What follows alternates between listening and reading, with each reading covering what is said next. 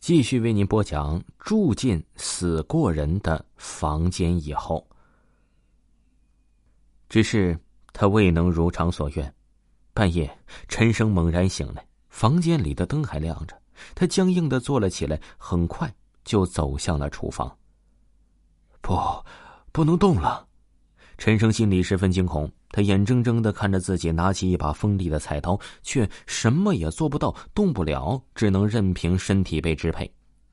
菜刀并没有如他想象那样抹上自己的脖子，他缓缓的向卧室走去，小心翼翼的像一只偷腥的猫。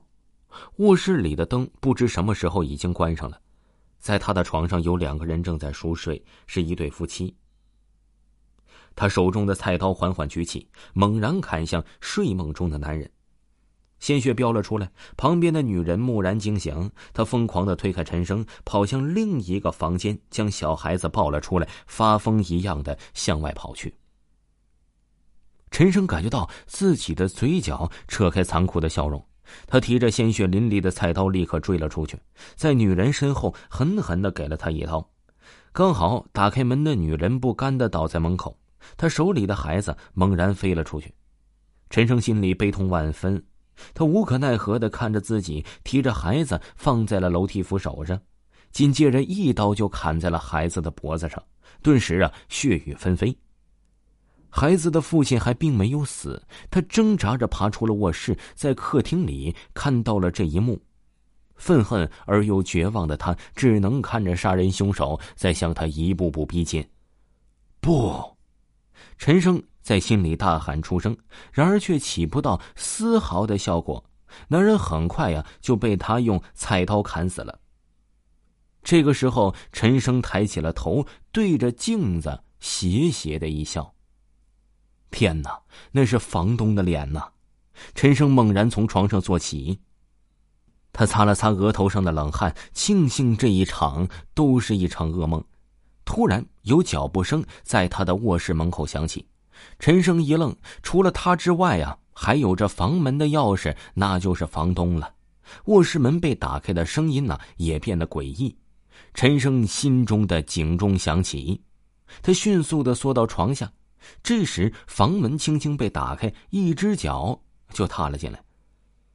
在床下，陈生一头冷汗的看着房东手里那把刀锋闪亮的菜刀。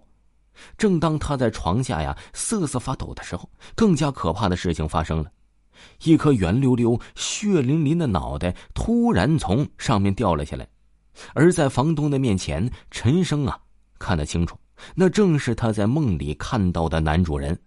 房东惊叫一声，立刻吓晕过去，那颗人头又瞬间消失不见了。陈生飞快的逃离了这栋房子，思索再三，他还是拨通了报警电话。虽然没有人相信他那套看到凶杀经过的鬼话，但是在审讯房东的时候，这套说辞起了极大的作用。房东对此事供认不讳。原来啊，他对这家女主人动了真情，却被女主人义正言辞的拒绝，怀恨之下才做出了这样冲动的事情。至于陈生啊，在打电话给房东之后，房东怕事情败露，打算在半夜里神不知鬼不觉的结果了他。还好，陈生逃过了一劫。事后，陈生由于表现出色，成功与公司签订了劳动合同，他也终于搬出了这栋充满悲伤与无奈的房子。听众朋友，本集播讲完毕，感谢您的收听。如果各位听友呢，嗯，喜欢维华播的作品，嗯，维华呢就建议大家听一下，嗯，新部专辑《都市超级透视》。点击维华的账号，或者呢，您在喜马拉雅搜索“都市超级透视”，都可以搜索到本部专辑，是多人剧哦。喜欢的朋友一定不要错过。